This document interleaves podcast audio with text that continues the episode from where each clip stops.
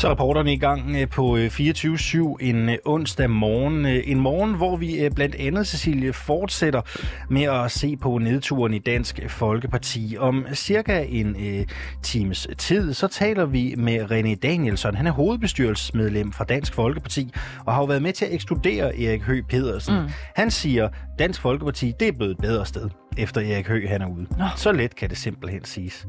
Og det er jo på en morgen, hvor øh, Erik Høgh øh, selv øh, rapporterer på Twitter om, at 11 nye udmeldelser har fundet sted i Dansk Folkepartis lokalforening i Jørgen. Ikke?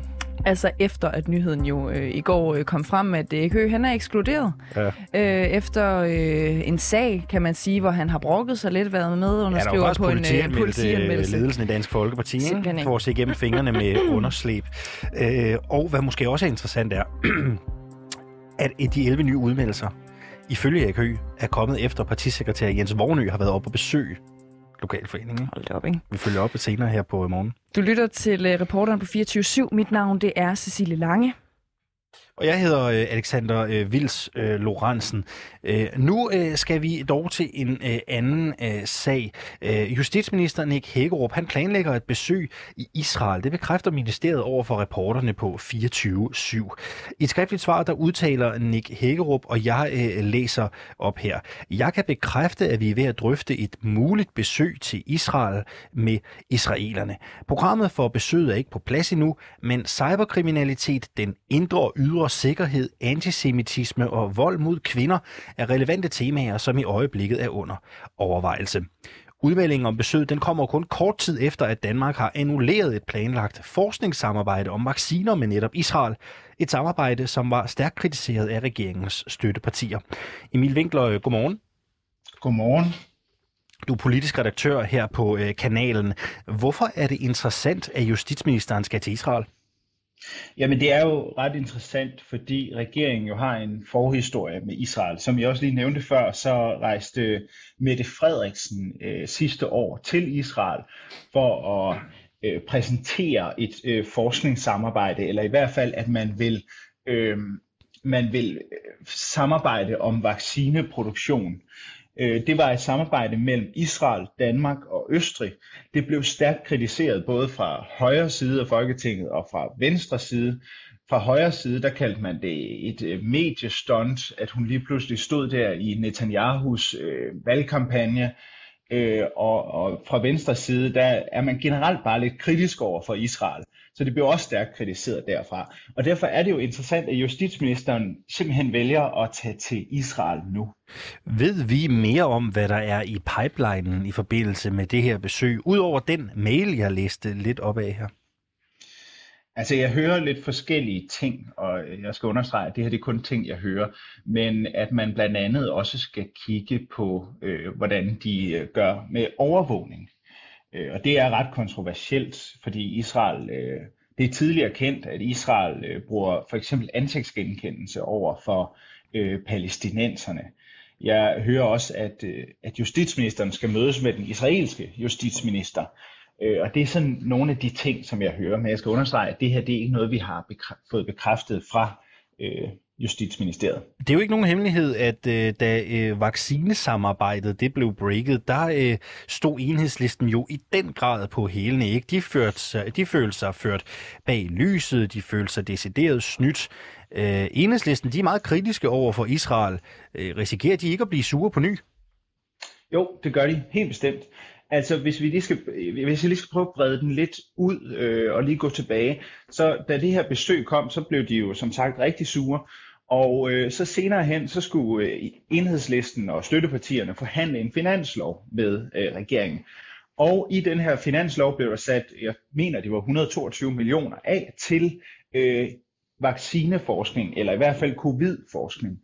Og senere kom det så frem, at de her penge skulle gå til det her øh, forskningssamarbejde mellem Israel og Østrig, og så kan jeg love jer for, så blev enhedslisten rasende. De følte, følte sig meget ført bag lyset i forhold til, til de her penge.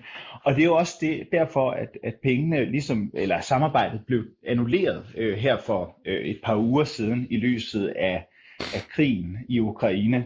Det kom simpelthen udmelding om, at man nu droppede det her samarbejde, kom øh, to dage eller mindre end 48 timer efter, at øh, krigen var brudt ud i Ukraine.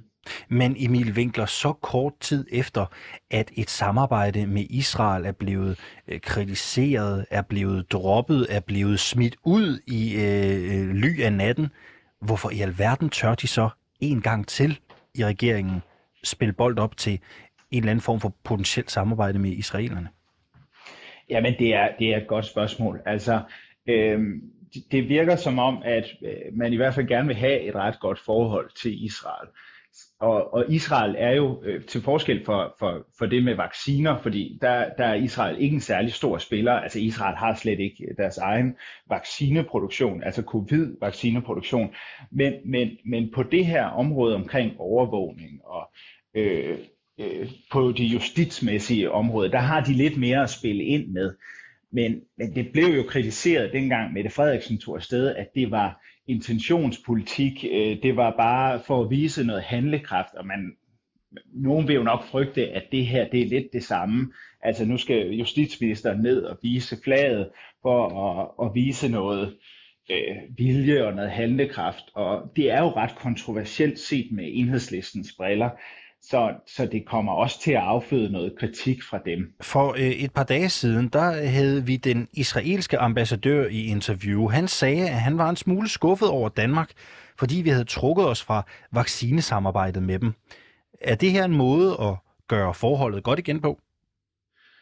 Altså, jeg, jeg tror, at planlægningen har været i gang inden, øh, inden vores øh, interview med, med, med den israelske ambassadør. Men, men det er i hvert fald, det står meget klart, at regeringen vil gerne have et godt forhold til Israel. Øh, og, og, og det skal man også se det her øh, besøg i lyset af. Øh, og, og der, der, der har været nogle skov i det samarbejde, fordi man jo lige pludselig droppede, øh, man droppede det her vaccineforløb øh, forløb, eller forskningssamarbejde med Israel.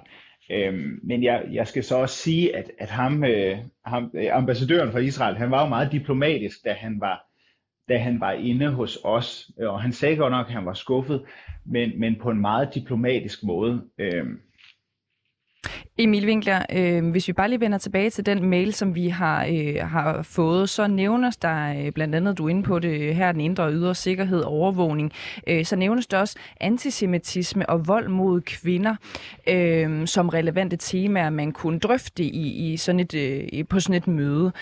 Kan øh, israelerne lære øh, noget, øh, lære også noget her i Danmark, når det kommer til vold mod kvinder, eller når det kommer til at forskelsbehandle øh, øh, folk med minoritetsbaggrund for eksempel? Altså man kan jo sige, at i forhold til antisemitisme, der kan de jo måske godt, øh, godt øh, lære dem noget, fordi øh, det, altså Israel, det er jo, det er jo jøder, og det antisemitisme retter sig jo mod jøder. Og man har tidligere fra regeringens side øh, vist, at man gerne vil bekæmpe øh, antisemitisme. Der har så været lidt mere fodslæbenhed omkring det generelle øh, racisme. Øh, og, og man er øh, blevet pålagt at skulle lave en, en handleplan, og nu har regeringen øh, gået i gang med, eller i hvert fald sagt, at de vil lave en handleplan omkring øh, racisme, ligesom at de har lavet en handleplan omkring antisemitisme. Det, det er en meget bred palette, som, som justitsministeren nævner her, og, og, og jeg tror, at øh, det der med vold mod kvinder, jeg, jeg ved ikke helt, hvor, hvor det lige uh, dukker op. Uh, så vidt jeg, altså, jeg, jeg kender simpelthen ikke til, hvad, hvad, hvad Israel skulle uh, være særligt gode til i forhold til vold mod kvinder. Men det, Men det, det er også lyder... derfor, jeg spørger i Emil Winkler. Det er jo egentlig for at finde ud af, om nogle af de her ting, der bliver nævnt i mailen, om det egentlig er nogle ting, hvor man kan sige, at Israel er foran Danmark på en eller anden måde. Ikke? Da jeg talte med øh, ambassadøren for øh, nogle dage siden, der nævnte han selv, at han mente, at øh, Israel var foran på flere sådan øh, digitale øh, områder i forhold til Danmark. Det er mere bare, om der er en pointe i, at der trods alt er øh, gode takter ved at samarbejde med Israel på de her forskellige områder. Altså, der er helt klart, helt klart er de, er de skarpe på, på det med cyber. Øh, der har været en, en masse kritik af et, et program, der hedder, et, et cyberprogram, der hedder Pegasus, som man har brugt til at overvåge, og som, øh, som er blevet forbudt i, i mange lande, som har direkte forbindelse til det israelske militær. Altså, de kan et eller andet på det der cyberområde, det, det står helt klart. Men, men jeg må så bare sige, det der med, med vold mod, mod kvinder, øh, i mine ører, der lyder det mere som en godbid til eksempelvis enhedslisten, fordi jeg ved, Rosa Lund, som vi skal tale med senere, hun går meget op i det med kvindevold, så det kunne jo også være en måde for regeringen ligesom at sige, ja, men det er jo ikke kun øh, cyberkriminalitet og måske overvågning, men, men det er altså også vold mod kvinder. Du forudser, at det her samarbejde det kan øh, føre noget kritik øh, med sig. Du nævner også øh, enhedslisten. Øhm, jeg tænker bare på, fordi da vi talte med den israelske ambassadør i, i København øh, tidligere på ugen, øh, der nævnte han, at han mener, at venstrefløjen øh, nogle gange ser for øh, sort-hvidt på samarbejde, eventuelt samarbejde med Israel, at de er farvet af et eller andet øh, forudindtagethed omkring landet i sin helhed. Er der en pointe i det? Altså, det er en automatreaktion fra enhedslisten, øh, at hver gang ordet Israel bliver nævnt, så, øh, så kommer der en kritik, fordi de øh, er på palæstinensernes side, og, øh, og der er jo den her konflikt øh, i Israel mellem øh, palæstinenser og israeler, og det er en konflikt, man ikke kan komme udenom, og det er også en konflikt, hvor enhedslisten ligesom har engageret sig på den modsatte side af, af Israel. Emil Winkler, politisk redaktør på 24-7. Tak fordi du var med her til morgen. Og enhedslisten netop, dem taler vi med klokken 10 minutter i 8, når vi får øh, enhedslistens retsordfører Rosa Lund igennem her i reporterne. Indsamlingsnævnet, der skal godkende indsamlinger, vil nu øh, kigge nærmere på Søren Pind og Henrik Sasses Ukraine-indsamling. De tidligere ministre og folketingsmedlemmer øh, Søren Pind og Henrik Sass sidder som henholdsvis formand og medlem af den danske Ukraine-komité, der samler penge ind til våben til den ukrainske hær. Før weekenden havde komiteen samlet hele 25 millioner kroner ind, men i komiteens øh, indsamlingsformål, som er hele grundlaget for at få indsamlingstilladelsen, der står der ikke noget om våben. Og der er allerede ifølge komiteen selv altså sendt 25 millioner kroner afsted. Formand for indsamlingsnævnet Christian Lundblad fortæller til reporterne, at han øh, derfor har bedt resten af nævnet om at kigge på den danske ukrainske, øh, den danske Ukraine undskyld komités øh, indsamling. Godmorgen til dig, Christian Lundblad. Godmorgen, godmorgen. Øh, Christian Lundblad, hvorfor vil du se nærmere på den danske Ukraine-komité? Altså nærmere på, det er sådan et, et, et skrabt udtryk. Altså vi har jo en indsamlingsordning i Danmark, hvor, hvor alle offentlige indsamlinger, de skal have en tilladelse fra indsamlingsnævnet, og det har den her indsamling også fået, så den er, den er helt lovlig. Men når en indsamling får så meget offentlig opmærksomhed, som den her har fået, så, så er det almindeligt, at, at, at vi orienterer, eller jeg orienterer øh, nævnets medlemmer. Så, så, så det er det, vi har gjort. Mm. Hvad er det, du har lagt mærke til i øh, dækningen af den her sag, som gør, at du øh, tænker, at ja, nu, nu kalder du det et godt udtryk at, at se nærmere på. Det synes jeg måske egentlig ikke, det er. Men altså i hvert fald lige se, om alt er, som det skal være. Hvad er det, du har lagt mærke til, som gør, at det er nødvendigt? Jamen, jeg har jo fået flere henvendelser fra, fra både jer og andre journalister, der spørger til, hvordan er det med at indsamle penge til våben? Og det har vi jo ikke set før i Danmark. Og det er også klart, at, I, at vi skal se efter, at øh, et indsamlingsformål øh, er lovligt. Og hvis man samler ind til, til våbenkøb i Danmark, medmindre man var en skytteforening, så vil man sige, at det må man ikke. Men indsamling til våben øh, i andre lande, hvis det havde været i USA eller andre steder, så kan det givetvis godt være lovligt. Og jeg skal også sige med sammen, at, at der er meget tyder på, at det her det ser, det ser helt rigtigt ud. Altså, man har, det formål, man angiver, det er, at man indsamler til legitime forsvar og modstandskamp i Ukraine. Og det kan meget vel omfatte våben. Øh, så, så, så der er bestemt noget, der tyder på, at der er noget galt. Det kan mm. jeg sige. Du siger, at det her det er jo ikke set før i, i Danmark øhm, øh, som sådan. Men vi skal forstå det sådan, at der ikke står noget om, øh, om de her våben i indsamlingens øh, formål, i, som altså er sendt til indsamlingstilladelsen. Ja, det, altså, der, der, der nævnes, øh, som jeg husker, legi, til, til legitime forsvar og modstandskamp i Ukraine. Og der kan man meget vel, øh, det skal ikke lægge ud på at lægge ind i, at modstandskamp Øh, det kan godt være, at det ikke kan foregå uden, uden brug af våben. Øh, så, så derfor er der bestemt noget, der tyder på, at der er noget galt. Det kan mm. jeg godt sige. Mm. Men der står ikke våben noget sted? Der står, der står ikke våben direkte nævnt i, i, i selve det formål, som, som vi har givet tilladelse efter. Mm. Som du ser på det lige nu, øh, er indsamlingen af penge, der skal finansiere våben i Ukraine, sådan umiddelbart i strid med indsamlingstilladelsen? Nej, nej, nej. Tværtimod. Øh, umiddelbart vil jeg mene, det, det ser rigtigt ud. Mm. Øh, I indsamlingsloven der står der, øh, indsamlingsnævnet fører tilsyn med, at de indsamlede midler er anvendt i overensstemmelse med det formål, der er angivet i anmeldelsen, og at formålet er lovligt. Øh, I den danske Ukraine-komités indsamlingstilladelse, der bliver våben jo ikke nævnt, som du også er inde på nu, med e, et eneste ord. Er det at sige til pressen, at man samler ind til våben i overensstemmelse med det formål, som den danske Ukraine-komité har angivet i sin anmeldelse af indsamling? Altså det er klart, at der, der, der står ikke våben direkte, men der står øh, modstandskamp. Øh, og det kan meget vel være, at, at det øh, også indbefatter køb af våben. Sådan som ordningen fungerer, og det synes jeg er en rigtig fin ordning, øh, indsamlingsloven bygger på, det er jo sådan et offentlighedsprincip om, at enhver offentlig indsamling, den skal have en tilladelse. Og sådan, sådan om som siger orden, alle folk kan gå ind på indsamlingsnævnets hjemmeside og se de, de tilladte indsamlinger med, hvem der står bag og hvad er formålet. Og så når indsamlingen er færdig, så skal dem, der har indsamlet, lave et regnskab, som også bliver optrykt på hjemmesiden, så alle dem, der har givet penge, kan se, hvad pengene er gået til. Og det er sådan den måde, man fører kontrollen på. Hvor mange øh, henvendelser har du fået? Du nævnte tidligere, ja, at tror, øh, der har været stor interesse en, for det her. En, en, en, en håndfuld henvendelser har, har sekretariatet og jeg fået fra, mm. fra forskellige journalister om det her. Altså, der er ikke, vi har ikke modtaget nogen klager, kan jeg sige det samme. Men, men der, der har været spørgsmål til det, og det er klart, det er usædvanligt at se våbenkøb forbundet med indsamlinger i Danmark. Men der er det særlige her, at, at vi taler om, om penge, der skal bruges uden for Danmarks grænser. Når vi ser på et lovligt formål, så er det i forhold til dansk lov. Øh, og, og her er vi om, uden for det danske område. Kan du være i tvivl om, der er noget ved den danske lov, som gør, at det her kan være på vippen? Altså, det, det er der ikke noget, der tyder på det. Øh, det. Det kan jeg lige så godt sige. Men, men det er klart, når I viser interesse, I gør, så, så, så, så skal nævnet selvfølgelig også håndteres. Mm. Når du siger uh, umiddelbart, at der er, du tror ikke, der er noget at komme efter, du har fået en håndfuld øh, hvad skal man sige, tilkendegivelse om, om, om I ikke lige kan kigge nærmere på det her. Øh, hvorfor vil I så egentlig kigge nærmere på indsamling? Altså, er det ikke spild af både tid og penge? Ja, altså, når der er offentlig interesse om noget, så er der offentlig interesse, og så skal vi selvfølgelig også øh, følge med i det. Så det, det synes jeg, sådan involverer vi nævnet. Mm. Mange de, der er tusindvis af indsamlinger, og det foregår på sekretariatsplan. Og så er der nogle indsamlinger, der, der giver genstand for mere opmærksomhed, så tager vi dem selvfølgelig frem, øh, sådan så alle øh, i nævnet får set dem. Men altså, der er en lovlig tilladelse, så, så indsamlingen kører helt efter øh, reglerne. Mm. Jeg tænker bare på, altså hvis der slet ikke er noget at komme efter, hvis der slet ikke er nogen sag, hvorfor så kigge efter? Det er jo fordi, I ringer til os og spørger til det, skulle jeg til at sige. Det, jeg vil ikke kunne sige det modsatte og sige, nej, det, det, det, det vil vi ikke undersøge.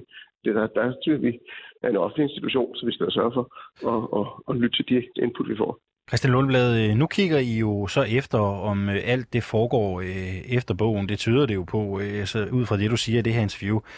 Hvad synes du egentlig selv, sådan helt personligt, om at samle penge ind til våben i konflikten i Ukraine?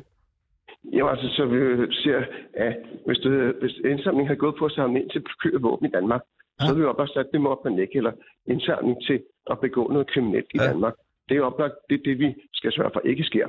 Men, men, men der er ikke noget af det, vi kan sige, at, at støtte uh, modstandskampen i Ukraine, uh, det er svært at sige, det skulle være i strid med dansk lovgivning.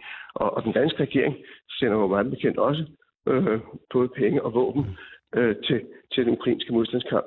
Så derfor så falder indsamlingen meget godt i tråd med, hvad der i øvrigt sker. Men hvad synes du selv personligt om den? Altså sådan helt ja, som, ja. som Christian og ikke som formand for indsamlingsnævnet? Ja, det, jeg tror, de to ting er lidt, lidt, lidt, lidt svært at skille. Det er nødt til at sige, at ja. når jeg arbejder, så arbejder jeg også okay. med at gøre det rigtigt. Så, så, så jeg har ikke en, en, en, en anden holdning selv. Alright. Christian Lundblad, øh, jeg fik bare lyst til at spørge. Øh, formand for indsamlingsnævnet, øh, tak fordi du var med her til morgen. Ja, velkommen. Fortsæt god dag. Ja, den danske Ukraine-komité har oplyst til øh, danske medier, at man ikke fører kontrol med, hvem der får adgang til de våben, som øh, komiteen øh, finansierer. Det er det ukrainske forsvarsministerium, der bestemmer, hvad pengene skal bruges til, og hvem der får eventuelle våben i hænderne. Vi har på reporterne naturligvis bedt om en kommentar fra bestyrelsesformand Søren Pind, som dog ikke ønsker at medvirke i dagens program.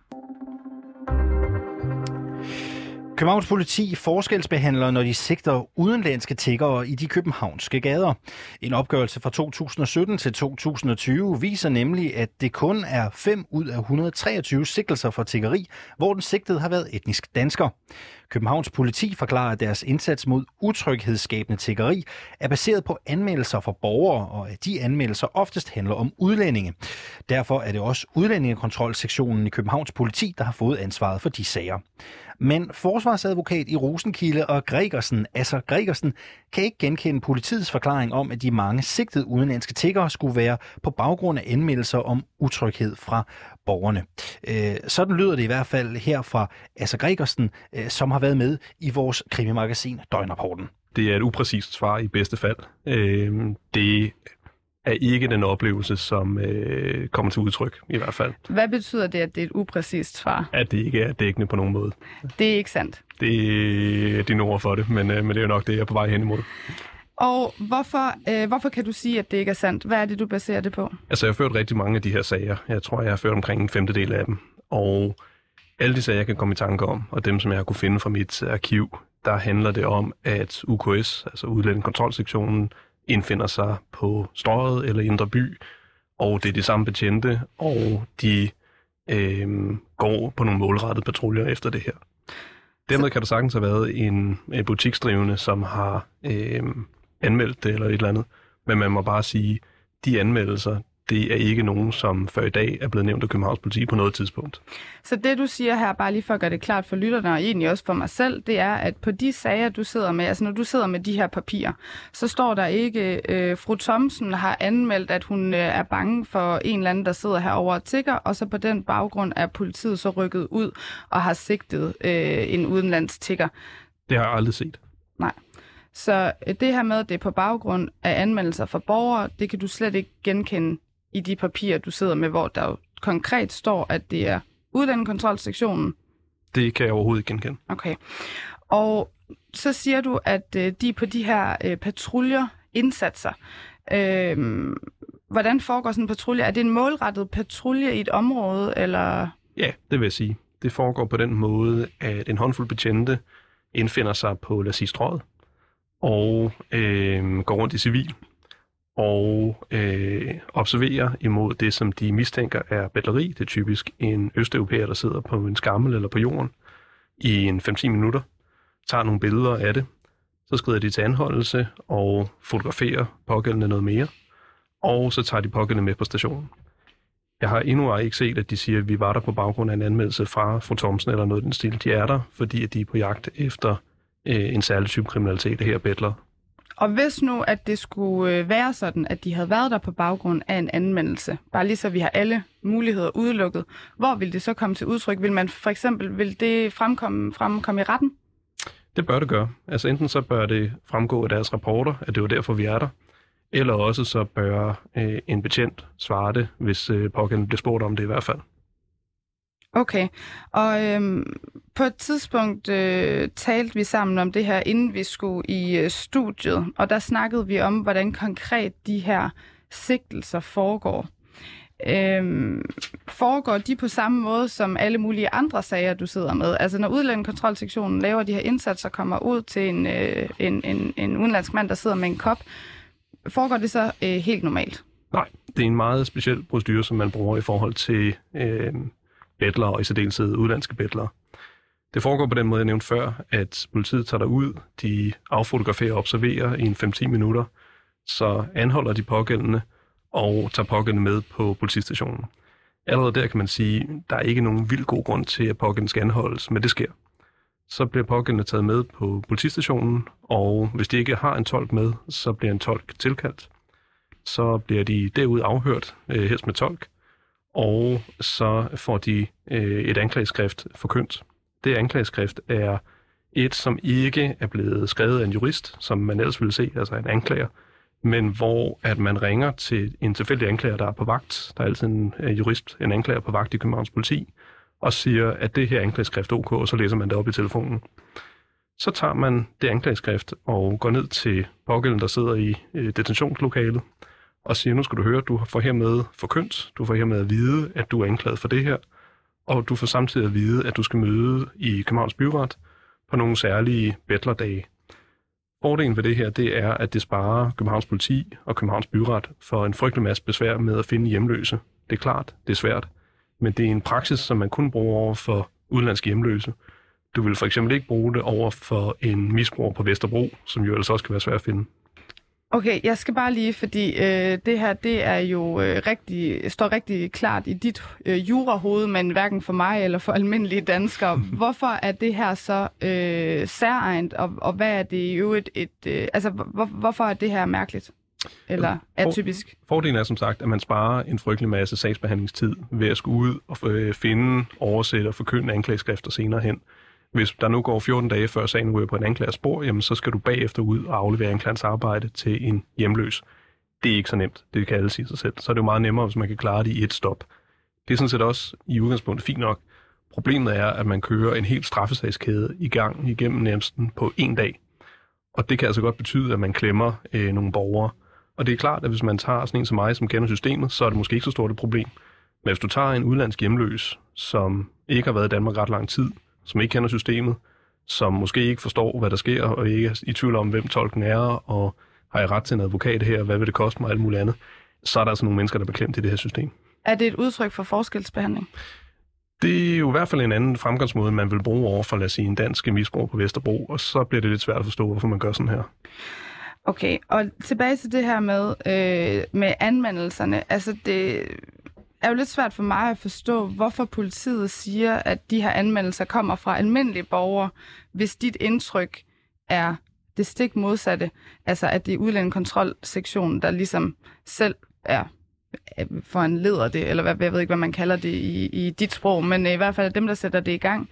Øh, hvordan hænger det sammen, øh, tænker du? Altså, jeg kan jo ikke svare på, hvad halvanden millioner borgere har lavet, om de har ringet til politiet om en sag, og jeg kan heller ikke svare på, om det måtte være tilfældet i sager, som jeg ikke selv har ført. Jeg vil bare sige, at det er ikke den oplevelse, jeg selv har, og jeg tror selv, som sagt ført en femtedel af dem. Det er heller ikke, tror jeg, det indtryk, som gadeplansarbejdere har. Men i udgangspunktet er der jo heller ikke noget i vejen med, at Københavns politi indsætter ressourcer der, hvor de mistænker, at der bliver begået kriminalitet, f.eks. betleri. Selvfølgelig må de det. Hvis de mistænker, at der kunne være vold i Goddersgade i aftentimerne, så skal de selvfølgelig sende en patrulje der. Hvis de tænker, at der er betleri på strøget, så sæt en patrulje der. Men lad være med at sige, at det handler om anmeldelser, hvis det ikke måtte være tilfældet. Og jeg må bare sige, det her med, at vi har fået en masse anmeldelser, som vi ikke har skrevet i vores rapporter, og ikke nævner før øh, den 22. marts 20, 2022, det er altså lidt spøjst. Det, og hvad er det, du refererer til her? Undskyld? Hvad, det, hvad refererer du til her? Anmeld- ja, jeg har aldrig hørt, hørt om det her med, Nå. at det her det skulle være nogle anmeldelser, som vi bare ikke har skrevet ind i rapporter osv. Dermed ikke sagt, at det ikke kan være sket. Jeg må bare sige, at jeg har ført de her sager i 4-5 år efterhånden, og jeg har ikke hørt om det før i dag. Døgnrapporten sender øh, direkte her på 24-7. Øh, det gør de øh, hver eftermiddag mellem 15 og 16. Og husk, at du også altid kan hente døgnrapporten der, hvor du øh, finder dine podcasts. Alexander, en strid i øh, slikbranchen er simpelthen endt med, at Spangsberg Chokolade AS nu uforstyrret kan sælge, øh, fortsætte med at sælge og markedsføre øh, produktet Mums. Ja. Den øh, var en afgørelse, som øh, landede i går. Det, ikke? det er fordi, ja, som jeg snakkede med øh, vores øh, producer Oliver Bernsen om, det var M-dag i går. Ja. Altså, Mumsdag. Mumsdag. Ja. ja. Fordi ja. at øh, afgørelsen faldt. Ikke? Det vil sige, sådan øh, kok lidt ned, ikke? Mums vinder over Dumle gode gamle dumle i et uh, retsopgør om slikkepinden. Ja. Det søger handelsretten, som tirsdag har afsagt den her kendelse om, at karamelslikkepinden ikke ligner produktet dumle så meget, at der skal nedlægges et midlertidigt forbud. Producenten af dumle, det er dem, der hedder Faser Danmark, de har tabt. Øh, selskabet mener simpelthen, at mums øh, lå alt for tæt på blandt andet øh, altså dumle med hensyn til emballagen. Er det sådan Christian Bits in the making, det her? Men jeg synes jo nemlig, vi kommer tilbage til okay. Hold that thought. Øhm, jeg har udskrevet et øhm, dokument her. Dokument er så meget sagt, ikke? Du har det fire papir, ikke? Og der Sådan er, er nogle billeder af uh, henholdsvis um, dumle slikkepinde og mums slikkepinde. Ja. Jeg vil godt have din umiddelbare vurdering. Ja, det, det, det er Synes du, meget ligner? en til en. Altså, de er jo begge to karakteriseret ved at være pakket ind i poser, ikke, som er blå og, og røde, ikke? Øh, er det ligesom en stor formen, pose med mange slikkepinde? Ja, formen på slikkepinden er en til en, altså fuldstændig samme form. Øh, det ligner mums. Selve pinden på mums slikkepinden er lidt lysere end den pind, der er på dumle slikkepind. jeg se det her? Det. Øh, synes du ikke, det ser sådan ud? Jeg tror faktisk bare, det er noget med det, Er det noget med opløsningen? Okay. Ja, prøv at kigge igen. Det ligner, det ligner jo det samme, det må man jo bare erkende. Det, det, det, det, hvis jeg du kunne havde... godt tage fejl, hvis okay. jeg var i supermarkedet. Jeg synes, det er lidt underholdende. Hvis du havde siddet som dommer i sø- og, og handelsretten, hvad havde du så, hvad tror du så, du havde vurderet? nu er jeg jo jurist, så nu skal jeg jo passe på, hvad jeg siger. Men den var nok ikke gået. Det havde, den går ikke Granberg, okay. tror jeg, jeg havde sagt. Ikke? Ved du, hvad jeg synes, at noget af det interessante ved det her, det er? Nej. Det er, at øhm, advokaten som nu har vundet den her sag, altså for Spangsberg, de må gerne fortsætte ja. med at sælge mums slikkepinden, selvom de minder ja. rigtig meget om dumle slikkepinden. Det er den samme advokat, som vandt over Bits. Hvad siger du til mig? Det er den samme advokat, Johan Løje hedder han, der vandt over Christian Bits. Men, Så han... Ja, han, han, du ved, ved du, hvor han? Ja tak, han, det ved jeg godt. Han det er arbejder på hver side. Altså nogle gange går han lidt ind for, at om så, hvad hedder det, skal man også have retten til at, at have sit eget øh, øh domæne og mm. print mm. og emballage osv. for sig selv. Men i det her tilfælde... Der, der, der, nej, han vinder han igen. Vinder igen. Han vinder alt. Han vinder alt, uanset på hvilken side ah. af sagen han er, så vinder han. Han er den ubestridte konge af kopivarer. Det er godt arbejde. Johan Løje. Det er godt arbejde. Øhm, jeg tænkte bare på, Alexander, hvordan kommer vi på en eller anden måde videre med det her? Fordi jeg kan sige så meget, Mums er jo glade for selvfølgelig, at de har øh, vundet, for de anslår, at de kommer til at kan tjene op mod 20 millioner ja, kroner på de her slikkepenge. Det, det er firma, der hedder Nørregade, ikke, der fremstiller Mums. Ikke? Jo, jo. Det er, de laver bolcher og vingummi og alt muligt andet jo. også. Ikke? Det er, ja. Og det er sammen med Spangsberg. Mm. Nå, for søren. Ja, det, er, ja. det er ligesom uh, Spangsberg og, uh, og uh, Hvad tror du, kunderne bedst kan lide? det er det måske, jeg tænker, er det helt rigtige spørgsmål. Det er derfor, jeg fremlægger det her for dig, fordi det ved du sådan noget. Hvad er det, hvad er det rigtige spørgsmål? Det ved jeg ikke. Jeg ved det ikke. Jeg tror, du er fat i noget. Jeg tror, vi skal finde ud af, ja. hvad er kunderne mest til. Hvad bliver der solgt mest af? Ikke? Vent lige lidt, ikke? Hvad skal du? Snak lige. Okay. Nu går, jeg kan bare fortælle til lytteren nu. For Alexander forlader studiet nu, så jeg sidder mutters alene i et øh, studie med øh, ja, et, et dokument, som jeg kalder det. I virkeligheden er det bare et øh, A4-ark med nogle prints af øh, henholdsvis dumle og mumsposer. Har du fundet... Okay, du har simpelthen fundet det. Hvorfor ignorerede du mig bare, da jeg sagde, at jeg havde været i adskillige kiosker? Ja, nej, du, det er fordi, du ikke ser ordentligt efter. Det er fordi, jeg har taget dumle med. Jeg tænker, hvis vi nu skal ringe rundt og høre, hvad folk mm. bedst kan lide, så, så kunne det jo være, at du havde lyst til en. Det har jeg simpelthen altid. Ved du det? Jeg synes, det smager fuldstændig fantastisk. Jeg kunne nemlig ikke finde mums nogen steder. Hvad der måske er vigtigt... At, nej, det kunne jeg nemlig heller ikke. Men det, hvad jeg synes er vigtigt at nævne, det er jo, at øhm, Dumle gik ud af produktion for cirka, jeg tror det er et år siden eller sådan noget. Der sluttede man simpelthen med at, at producere Dumle slikkepinden. Ja, jeg og har kun karameller, jeg har ikke slikkepinden. Du må nøjes med en karamel, ikke? Tak. Skal vi ikke tage en? Jeg tror, at vores chefer nu vil sige, at nu er vi derhen, hvor det begynder at blive lidt for fjollet, så tænker vi skal... Nej, jeg synes er godt, vi kan lade os da ringe rundt og høre, om folk har, øh, om folk egentlig mest er til mums eller dumme, ja, og, og man kan smage forskel. Og jeg vil prøve at lige at ringe rundt. Skal vi ikke tage... Øhm, det er sgu radio nemlig, når man har det her. Der er sådan en klub over det. Ja. ja. Jeg tror også, det er rigtig dårligt radio. Ja, og du vil bare sige, det er dårligt, men det smager godt. Lad os prøve at ringe, ikke? Skal vi ikke ringe rundt til dagligbrusen rundt omkring? Fordi det, det har vi nemlig held med før. Mm. Kraft held med før, undskyld. De har vel også åbent klokken 7, ikke? Nå. Det er på telefon 1, Oliver. Øh, undskyld. Øh, Jamen, jeg står jo bare her og dumler. Jeg tænker jo slet ikke over, at vi skal ringe til nogen. Det er sjovt, at du slet ikke kan have... Hold ud, at jeg siger mums så meget. Nå, det navn. Dagligbrusen Sørre. Ja, Dag, det er Cecilie Lange og Alexander Vils øhm, Lorentzen fra rapporterne på 24 Men undskyld, jeg har lige taget en, en øh, karamel her, mens jeg ringer til dig. Jeg skal sige så... Øhm, Undskyld, vi er live i radioen lige nu. Ja. Øh, og vi, vi vil høre dig, om vi måtte stille dig et kort spørgsmål øh, vedrørende øh, nogle slikkepinde. Okay. Ja. Æ, altså, det handler sådan, jeg ved ikke, om du har fulgt med, men der er jo den her øh, twist mellem Dumle og det, der hedder Nørregade Mums på den anden side. Og i virkeligheden, der er det den der gode, gamle, ikoniske dumleslikkepind, som man jo har stoppet med at producere for cirka et år siden, som Mums nu, altså Nørregade, laver nærmest en til en det samme. Okay. Så vi vil bare, hvis ikke du kender til sagen, så vil jeg bare høre, om du på en eller anden måde kunne fortælle os, eller finde ud af, hvad der egentlig går bedst i jeres øh, dagligbrugsen i Sørvad. Er det dumle, eller er det mums? Øh, det vil nok være dumle, for jeg tror ikke engang, vi har de der mums. Er det rigtigt? I har ikke engang mums hos jer? Det er jeg ikke sikker på, nej. nej. Har jeg aldrig haft mums? Eller er de sådan blevet pillet ud af sortimentet? Øh, det tror jeg, det er sådan en gang imellem, vi har det. Okay. okay. Det kan være, at de kommer igen i dag. Øh, vores producer visker i øh, øret på os, så det kan være, at de er på vej tilbage. Mm. Jamen, øh, har, du, har, du selv smagt, øh, har du selv smagt mums, eller er du også mest en, en dumlepige? Nej, jeg har ikke smagt den. Okay. Hvad med dumle, det kender du godt, ikke? Jo. Okay. Øhm, hvad hedder det? Skal vi ikke bare lige øh, holde kontakten og eventuelt ringes ved, så vi lige kan følge op på det her, simpelthen finde ud af, om mums øh, kommer til bare at gå som ja, varmt øh, brød, ligesom Dumle gjorde i sin tid, ikke?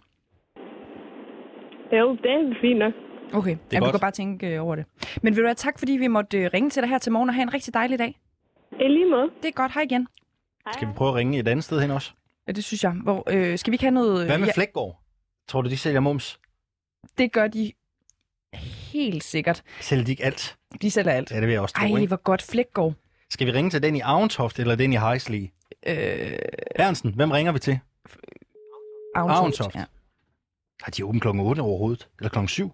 I Blackgård? Klokken 7. Når de åbner? Det, ja. det ved jeg. Der er styr på det. Ja, forbi Lund.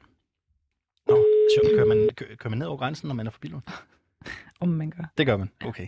Jeg ved det ikke. Jeg er fra Østjylland jo. Det, der er lige langt nok, ikke? Mm, ja. ja. Der er nok travlt. Ja, men det tror jeg også, fordi de, de er lige åbnet, så det er... Folk står i kø udenfor. Oliver tror ikke på det. Lad os Oliver prøve at ringe tror ikke på det. Skal vi prøve at ringe til Flækgaard i så? Ja. Det prøver vi. Øh, bum, bum, bum, bum, bum. Er det på etteren eller toeren, Oliver? Det er på etteren. Mm. Det er jo lige over grænsen, det her. Hvor Flækgaard det ved? Godmorgen. Du taler med øh, Cecilie Lange og Alexander Lorentzen. Vi ringer inden fra reporterne på 24-7, altså 24-7's morgenprogram. Vi står i studiet lige nu og sender, og vil høre, om vi må stille dig et hurtigt spørgsmål om jeres varesortiment. Der skal du øh, have fat i Lars øh, Mos Iversen. Åh, oh, du kan ikke stille mig om til ham sådan lige her, vel? Mm, det var lige et øjeblik. Lige et øjeblik. Det er mere ja. også, om, om vi må få lov til egentlig bare stille dig spørgsmål, så kan du bare sige, om, om du vil svare eller ikke svare. Altså, det er ikke noget farligt Men, overhovedet. Øh, det handler om slikkepinden. Lars Mos Iversen. Okay. okay. Ja, okay. Er det ordentligt? Har du ham lige på forbindelsen, eller, eller lige på ja, linjen? Jeg er lige ved at finde hans telefonnummer. Ja, ved du hvad, vi gider ikke at sende det live øh, i, i radioen, så, så vil du hvad, vi prøver at ringe lidt øh, videre, men ellers tak for hjælpen, ikke? Lyder det altså her fra øh, Flækgaard. Skal vi prøve en sidste dagligbrug, så? Ja. Vi må heller ikke, vi må ikke smide folks telefoner Nej, men vi skal enten det til, jeg synes så, enten så skal vi til Lolland eller Sygfyn. Vi ringer til Lolland. Vi ringer til Lolland. vi ringer til Ketting. Mm min købmand Kettinge uden for normal åbningstid. Nå, for søren. Vi har åbent fra 8 til 19 mandag til søndag. Okay. Nå, for søren. Oliver, hurtigt, hurtigt opkald til uh, Sydfyn. Kan vi ikke uh, få lov til det? Der findes en by, der hedder Gudbjerg Sydfyn. Ja, det anede jeg ikke. Nej, det jeg har endda boet på Fyn. Etteren. Der er ventemusik simpelthen. Det er simpelthen skønt. Det er rigtig Sydfyn. Det er de sydfynske alber, ikke? Kan du forestille dig det? Hurtig, hurtig øh, virksomhedsidé. Et eller andet system, som gør, at de her steder kan få en ordentlig ringetone, øh, ventetone, som ikke skrætter falder ud hele tiden. Det samme, hvis man ringer til lægen eller tandlægen osv. Det er fuldstændig horribelt at høre på. Det er jo bare autentisk. Ej, synes du det? Ja, ja. Jeg synes, det er sådan, jeg får en fornemmelse af, at det er mærkeligt, at man ikke kan fikse det her noget før. Ja, det er Ulla. Ja, godmorgen Ulla. Det er Cecilie Lange og Alexander Vils Lorentzen fra reporterne på 24-7. Øh, Ulla, vi, vi er live i radioen lige nu, og vi vil høre dig, om vi måtte øh, stille dig et uh, kort spørgsmål om slikkepinden i, i jeres uh, dagligbrusen. Det var faktisk en tid. Åh, oh, det har jeg ikke tid til lige nu. Jeg har lige en køler, der er stået af og alt muligt, så... Åh, for søren. Jeg har temmelig travlt lige hvad, hvad har du liggende i den køler der? Ah, det, det skal jeg ikke lige ud i æderen nu her. Nå, okay. Nå, okay. Nå, det, det, det lyder dramatisk. Mm. Kan du have en god morgen? Ja, tak lige med dig. Det var bare lige tænk, hvis det, altså, hvis det er mejeriprodukter, det er jo skrækkeligt. Altså hvis mejeriprodukter køleren går, ikke? Okay. det er jo forfærdeligt. Jeg skal jo bare lige høre, om det er, øh, hvor kritisk det er. Jeg synes, det er fedt, du tænker mejeriprodukter. Jeg tænker et lig eller et eller andet. Når hvad du står du? En, et menneske, og hun, og hun ikke vil sige, hvad det er i fucking køleren. Nej, nej, nej, nej. Der er en grænse for, hvor skørt det må blive i et politisk parti. Og, det siger, i, og i morgenprogrammet. Det siger Dansk Folkepartis hovedbestyrelsesmedlem René Danielsen efter hovedbestyrelsen mandag aften besluttede at ekskludere partiets byrådskandidat i Jørgen Erik Høgh Sørensen. Eksklusionen kommer efter en lang række kritiske udmeldinger fra Erik Høgh Sørensen rettet mod partiets ledelse. Senest en politianmeldelse mod ledelsen for at se gennem fingre med det, som Erik Høgh Sørensen og de øvrige anmeldere kalder for underslæb eller dokumentfalsk. Jeg ringede til hovedbestyrelsesmedlem René Danielsson. Han sidder også i kommunalbestyrelsen mm. på Bornholm for Dansk Folkeparti. Og jeg spurgte ham, hvorfor der ikke længere var plads til Erik Høgh Sørensen i Dansk Folkeparti. Fordi at nu er, lad os kalde det, niveauet af, af mærkelige ting, det, det, det, det har ligesom det, det, er, det er ligesom toppet, ikke? Altså, der skal være en grænse øh, for, hvor meget galskab man skal tillade, og det her, det er, det er nået et niveau, hvor øh, det er svært at være i, for at sige sådan der. Mener du dermed også, at han har udført partiskadelig virksomhed? Ja, det synes jeg. Øh, jeg blev i hvert fald bekendt med, at øh, en ting er selvfølgelig den der politianmeldelse, som ved Gud er latterligt. Øh, øh, men men man, man bruger ligesom, man kan sige, øh, en politianmeldelse til at skabe sig noget, noget airtime. Og så lige så snart folk stikker en mikrofon i hovedet på en, så kommer det til at handle om at kalde formanden for tyran på et tømmerflåde og alt muligt andet mærkværdigt. Det har jeg ved Gud svært ved at se, hvordan det handler så om at Dansk Folkeparti drevet fremad. Erik Høgh Sørensen øh, retter jo sammen med øh, ni andre øh, den her kritik mod ledelsen i Dansk Folkeparti. Ikke? De har anmeldt ledelsen og nogle tidligere øh, lokale medlemmer af DF i Jørgen til politiet. Øh, ledelsen jo for at have set igennem fingre med det, de mener er øh, bilags øh, af, af, af økonomisk svindel. Ikke? Det er jo mere eller mindre det, det drejer sig om. Øhm, ja. Bekymrer det dig, at der er 10 medlemmer af Dansk Folkeparti, som mener, at ledelsen har siddet øh, økonomisk svindel overhørig? Altså, lad mig sige det sådan her. Det, det, sådan som jeg har forstået det persongalleri, så de øh, ni medlemmer, og så Erik Høgh oven i hatten, det er så øh, de ni medlemmer, der, der blev sure over, at vi fik fratage Erik Høgh hans folke, folketingskandidatur, som nu går ud og så kommer med det her.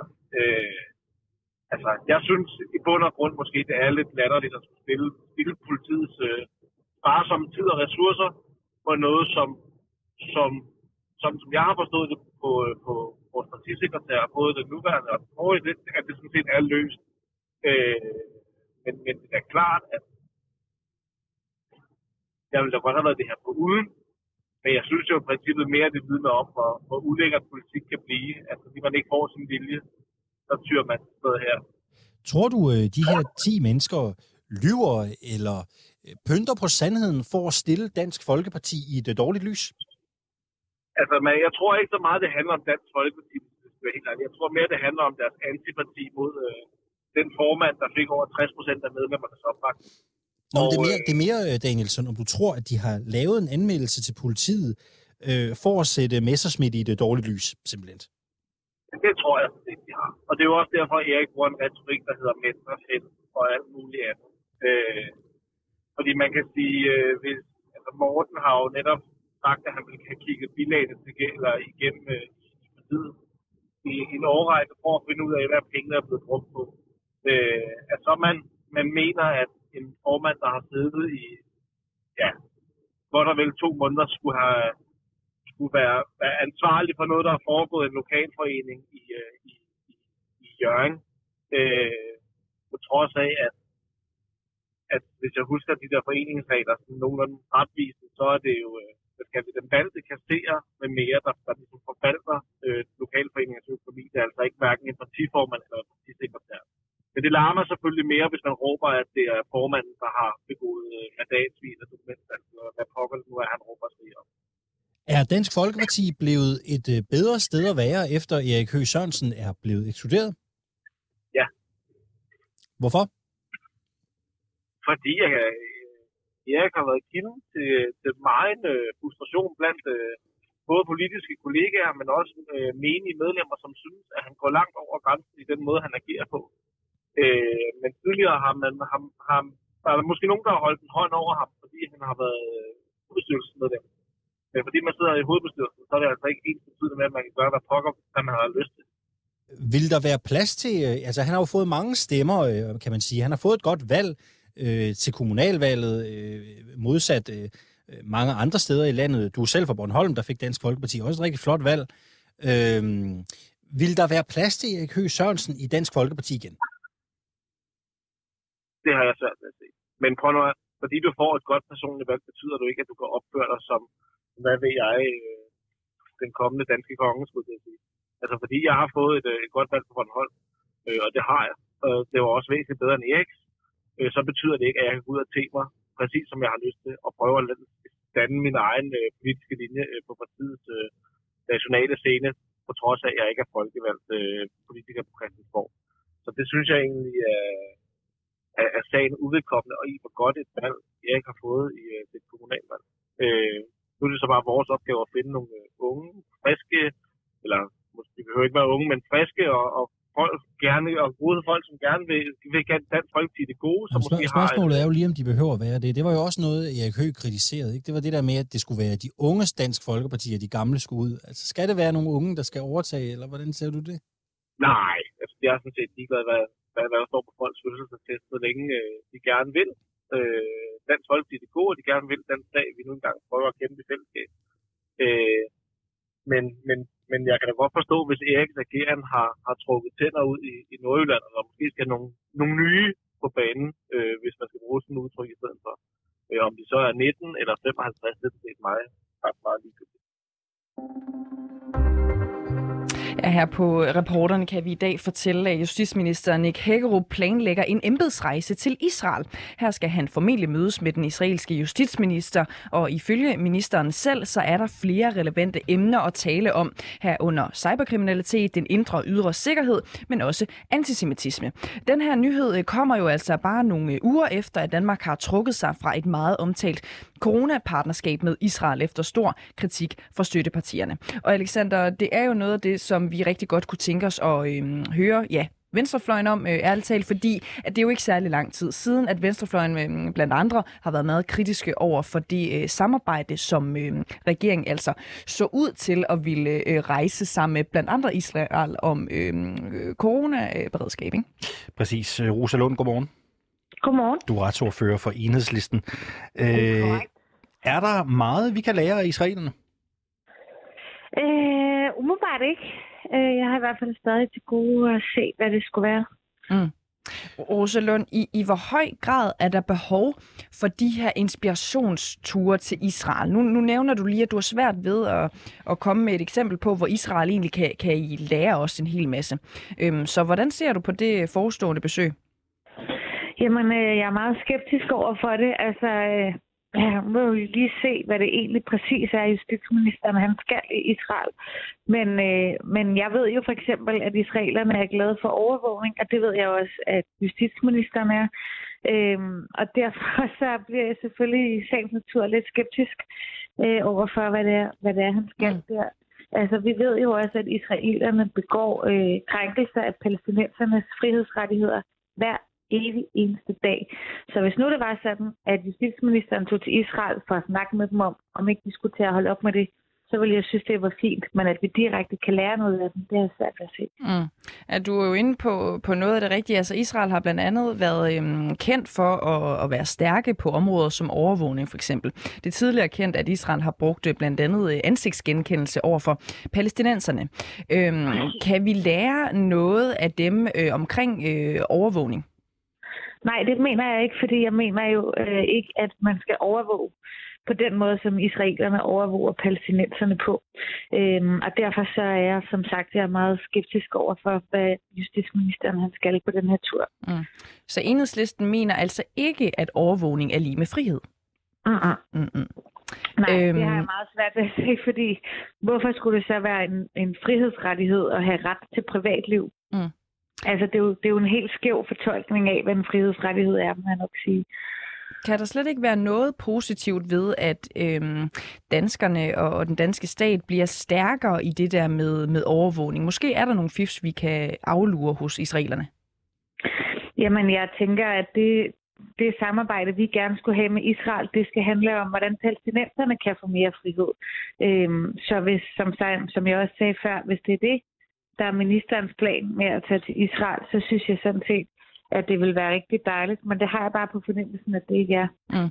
Hvis vi bare lige kigger på nogle af de andre ting, nu, nu du har ret i, vi ved ikke øhm, 100% hvad det er, ministeren øhm, skal tale med justitsministeren i Israel øhm, om, men i en mail, som vi har fået, der nævner han blandt andet øhm, cyberkriminalitet, han er, øhm, nævner det indre, det ydre sikkerhed, han nævner antisemitisme, og han nævner øhm, øh, kvindevold. Tænker du, at øhm, der på nogle af de andre punkter er noget, hvor Danmark kan øh, lære noget af israelerne?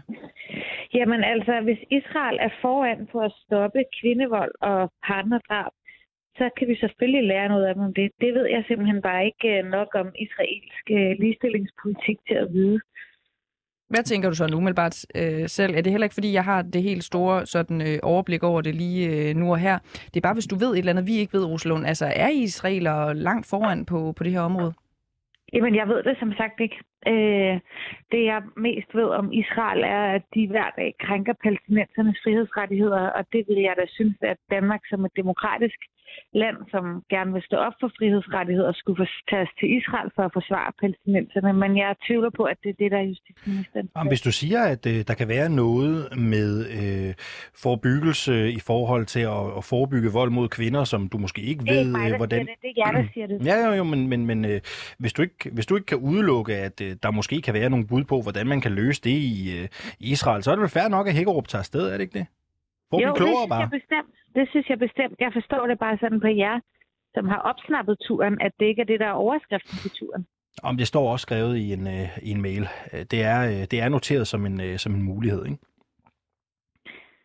Øh, og det, vil jeg, det, det synes jeg, der er fint. Jeg synes, at det er dejligt, at øh, regeringen og justitsministeren endelig har fokus på, hvordan vi får stoppet partnervold. Så det er jeg da slet ikke modstander af. Jeg tænker bare, at der kunne man lige så godt også tage til England og lære noget der. Der er de også foran, i hvert fald i forhold til at få stoppet partnerdrab. Mm. Øhm, Rosalund, vi talte jo med øhm, ambassadøren, den israelske ambassadør her i København for øh, nogle dage siden, øhm, og han sagde, at han synes, at øh, venstrefløjen, støttepartierne, enhedslisten deriblandt også, øhm, nogle gange har et for sort-hvidt syn på øhm, eventuelle samarbejder med, med Israel. Øhm, er der noget af den kritik, kommer I til at, at kigge lidt for meget på øhm, Palæstina, øh, palæstinenser-situationen, og nogle gange trække det ned over øh, resten af de gode og konstruktive samarbejder, der måske kunne være med Israel? Nej, det mener jeg ikke, fordi jeg mener jo, det hænger sammen. Altså, så længe Israel bliver ved med at begå menneskerettighedskrænkelser, så mener jeg, så kan jeg simpelthen ikke se, hvad det er, Danmark skal gøre der.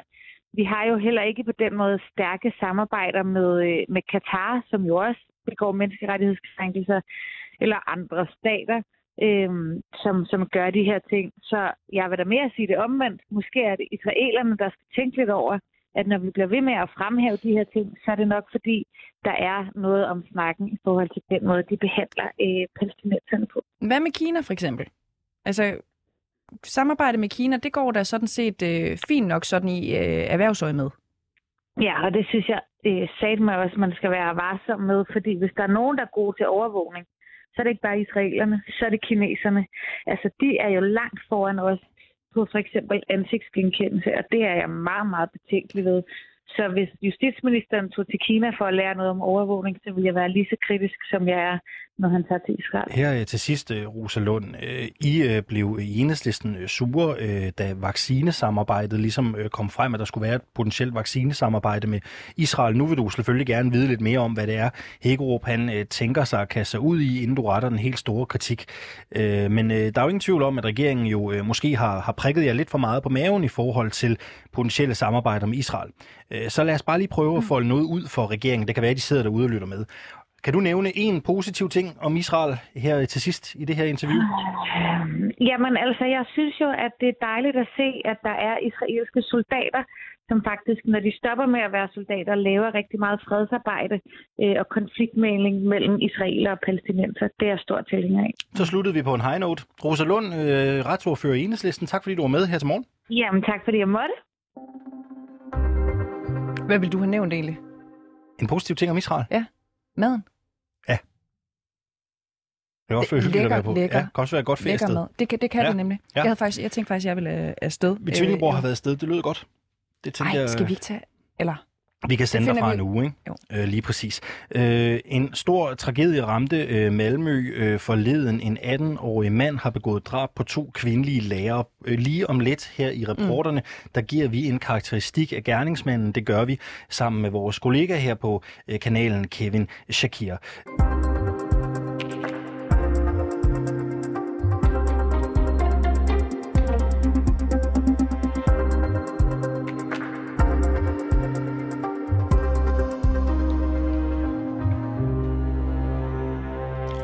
I Malmø har en 18-årig mand, der blev anholdt efter at have begået drab på to kvindelige lærere på gymnasiet Malmø Latinskola, tilstået sin handling. Det oplyser mandens advokat. Han fortæller også til det svenske nyhedsbyrå TT, at gerningsmanden er kommet med undvigende udtalelser om motivet på drabene. Den 18-årige mand var selv elev på gymnasiet, men hvilken konkret relation gerningsmanden havde til de to dræbte kvinder, det ved vi ikke endnu. Her på reporterne, der er vi øh, blevet bekendt med mandens identitet, og derfor skal vi sige godmorgen til dig, øh, Kevin Shakir. Godmorgen. Godmorgen. Du er reporter her på programmet og har altså fundet frem til gerningsmandens identitet. Øh, Kevin Shakir, vi kan jo ikke nævne mandens navn her i radioen, men du har ved hjælp af sociale medier fundet frem til, hvem manden er og kan give en karakteristik af ham. Kan du ikke prøve at beskrive, hvem den her mand er, ud fra hvad du har set på hans sociale medier? Jo, øh, jeg har undersøgt det, der er åbne informationer om ham øh, ude på øh, sociale medier, og hvor han jo øh, har postet en del indhold faktisk siden øh, vinteren øh, 2021 øh, fra december måned, øh, som i bund og grund er billeder af ham selv.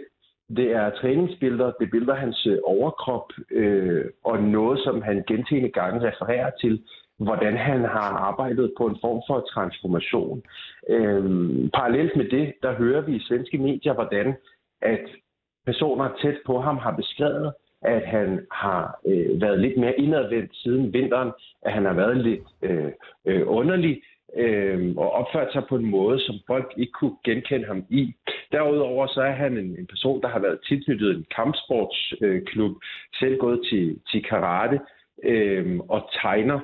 Øh, men, men, men udover det, så kan man sige, at der er ikke noget helt konkret, hvor han har advaret om, i hvert fald ikke, hvad der er muligt at finde øh, på det åbne internet og på sine egne sociale medier om, at han altså en mand, der skulle gå til angreb med økse, kniv og hammer på to kvindelige lærere, som ender med at, at dø af angrebet. Gerningsmanden han var selv elev på øh, Malmø Latinskoler, og øh, han har jo selv, øh, nej, du har selv, undskyld, tidligere boet i Malmø, og du kender jo også den her skole, Kevin Shakir. Kan du ikke sige lidt om, hvad det er for en skole? Jamen, det er en, en kreativ skole, sådan et sted, hvor øh, alle, der bor i, i Skåne, der interesserer sig for øh, musik, går i 9. klasse i det sydlige Sverige, øh, de søger sig derhen, eller har kendskab til skolen, fordi den er ret stor. Der går omkring 1.500 elever på den, øhm, og de har en, en stærk kultur og et ry for øhm, at, at producere enormt dygtige, øh, kreative musikere, laver gode øh, musicals, og den sidder altså i, i midten af byen, finder man den her skole. Øhm, så, så det er ligesom øh, arealet, hvor det her angreb øh, er, er foregået på. Så det er ikke en skole, der er karakteriseret ved at have særlig problemfyldte elever? Nej, det er det ikke, og det er jo egentlig sådan en skole, hvor man er sammensat af i uddannelsesinstitutioner tilbage i midten af 10'erne. Faktisk har det før haft et ry for at være en, en skole, hvor måske øh, nogle af øh, jamen, nogle socialt udfordrede øh, søgte sig derhen, eller der har været nogle uheldige dynamikker. Men øh, de seneste år, så har det udviklet sig til at være en skole, øh, jamen, som på mange måder tiltrækker ressourcestærke, øh, og som jeg tror også gør, at, at der bliver skabt sådan en forvirret stemning i øh, den svenske politiske debat hvordan kan det ske, at der kommer sådan et bestialsk angreb på sådan en skole? Så det har også fyldt en del af den debat. Den 18-årige mand, han dræbte to kvindelige lærere, og svenske medier de beretter om, at gerningsmanden hen over vinteren havde opført sig mærkeligt, og han var en indadvendt person, som du også nævner. Øh, ifølge svenske Aftonbladet, så skulle han angiveligt have sagt i telefonen til 112, at han dræbte de kvindelige lærere, fordi han havde dem. Er der tale om, at gerningsmanden har begået en incel-relateret handling? Jamen, det er alt for tidligt at kunne svare på, og det er jo fordi, at den slags oplysninger, i hvert fald for mig at se, ligger ikke offentligt tilgængeligt. Øh, det vi kan sige, det er, at han jo på mange måder øh, har haft et meget en maskulin fremtoning, har brugt tid på, på sin øh, krop og, og gået meget op i mandeidealer. Men mere end det kan vi ikke sige, og det er der sådan set rigtig mange mennesker, øh, unge mennesker og unge mænd, der gør. Men til gengæld, det der er interessant, er jo, hvad politiet vil finde nu, fordi at de jo mandag eftermiddag var på hans bopæl, rensede den, og helt sikkert, når vi har at gøre med en sag som denne her, et angreb på en skole, noget af det første, øh, og det viser alle mulige andre sager i Sverige og udlandet, som politiet går efter, det er at kigge på, hvad er der for nogle digitale devices, altså både for at se, har han haft skrevet noget? Har han skrevet et manifest? Har han taget nogle billeder? Noget, som han skulle efterlade en besked? eller har han kommunikeret med noget, det vil sige, har, har han en internethistorik, hvor han muligvis har planlagt det, eller har set nogle videoer, som har interesseret ham for den her slags, eller fortalt det til nogen, at han kunne lave sådan et angreb. Shakir, øh, man skal jo også spørge, ved vi på nuværende tidspunkt noget om, hvorvidt der er tale om en person med forbindelser til højere radikale miljøer, øh, islamistiske miljøer? Ved vi noget om det på nuværende tidspunkt? Der har ikke været nogen øh, indikatorer. Det er der sådan set ikke. Hvad jeg kan se på noget som helst religiøst tilhørsforhold, øh, der har ikke været noget manifest, som politiet har meldt ud, at de har øh, fundet men har heller ikke øh, kunne, kunne finde noget, i hvert fald ikke herfra, på, at han har givet udtryk for nogle former for ideologi. Han har skrevet på Instagram om stoicisme, øh, som er sådan en filosofisk retning, som øh, værdsætter øh, fornuft og logik øh, og sund fornuft som, øh, hvad kan man sige, øh, et kompas for at bevæge sig rundt i verden og samfundet på. Og det er jo heller ikke noget, der kan svare på, hvorfor han har gjort det. Øh, men det er noget i hvert fald, der går igen i forskellige øh, subgrupperinger, øh, som dyrker maskulinitet, nogle gange måske på lidt en usund måde på internettet. Kan du sige noget mere om de her subgrupperinger? Hvad, hvad er det for nogen? Øhm, jamen, det kan være alt muligt. Øh, det var simpelthen også bare for at, at kigge ind i den her spekulation, der foregår om, hvorvidt at det skulle være et intel-relateret angreb. Men det er alt for tidligt at, øh, at svare på. Jeg tror hellere, jeg vil koble det sammen med nogle af de andre sager, der har været i Sverige det seneste år, som jo gør, at det svenske politi og Malmøs politi har en særlig bevågenhed med det her. Fordi hvis man ser til 2021, så har der faktisk været i det sydlige Sverige to byer, to øh, skoleangreb. Altså vi havde en 15-årig dreng i en grundskole, en by, der hedder Eslø, øh, som gik til angreb mod en lærer med en kniv. Kort tid efter var en 16-årig i Helby, Christianstad, der gik til angreb på en lærer og elev, også med kniv. Og der har politiets efterforskning jo fokuseret rigtig meget med de her to på, hvad for nogle grupperinger og subgrupperinger de har været øh, involveret i på internettet, hvor man jo har fundet frem til, at de to øh, unge gerningsmænd, de simpelthen har kommunikeret med hinanden om nazisme, vi har delt billeder og videoer fra terrorangreb, som har været højradikale, og den vej igennem kunne finde frem til et øh, motiv, som på mange måder har været koblet både til internettet og deres verden der, men også til nogle mere radikale og grænsesøgende fællesskaber. Og endnu ved vi jo altså ikke, om der er tale om, om højere øh, radikalisme i forbindelse med det, vi har set på øh, Malmø Latinskola øh, her for et par dage siden. Kevin Shakir, øh, hvordan kan motivet for angrebet påvirke strafudmålingen i den her sag? Jamen enten så får han en behandlingsdom, eller så får han en fængselsdom. Men det, der er særligt og måske lidt underbelyst i den her sag, det er, at vi potentielt kunne kigge på en historisk dom. Det er som sådan, at i Sverige der har man haft noget, man vil kunne kalde en strafrabat for personer under 21, som betyder, at har du været 21 og begået grov kriminalitet, så har du ikke kunne få en livstidsdom, øh, ligesom et almindeligt menneske over 21, som strækker sig over øh, 16 til øh, 24 øh, år. Der har simpelthen været en grænse på, får du livstid, øh, hvis du er 19 for eksempel, jamen så sidder du kun i 14 år. Men den strafrabat, den har man sløjfet nu. Så ser man, øh, altså hvis vi går i møde, at der kommer en dom for, at han har dræbt de her to kvinder, hvor at der selv kunne være et motiv, der skærper en dom, så kunne det her være svensk retshistorie, hvor han øh, i en situation af at få en dom, muligvis kunne få den på samme betingelse som et voksent menneske op til 24 år. Så lød det fra Kevin Shakir. Tak fordi du var med her til morgen. Selv tak. Reporter her på Reporterne, som altså følger den svenske sag. Gerningsmandens advokat han siger, at han forventer, at der i løbet af i dag vil blive taget stilling til varetægtsfængslingen af den 18-årige. Godmorgen til dig, Camilla Dortea Bundgaard. Kan du høre mig, Camilla Dortea Bundgaard? Ja, det kan jeg. Åh, det er dejligt. Jo, det kan vi nu. Der var lige lidt baks med linjen, men det skulle der være styr på. Du er mange år i kommentator på Jyllandsposten, og nu også politikken. Du er teologistuderende, og så har du fulgt uh, tvangsanbringelsessager i uh, medierne igennem uh, mange år. Senest har du også reageret på vores dækning af lovbrud i tvangsanbringelsessager og andre børnesager i Langland Kommune. Uh, Camilla Dotter Bundgaard, du retter jo faktisk en direkte kritik mod medier og politikerne. Lad os lige prøve at starte med, uh, med uh, politikerne. Hvad er det, du efterlyser?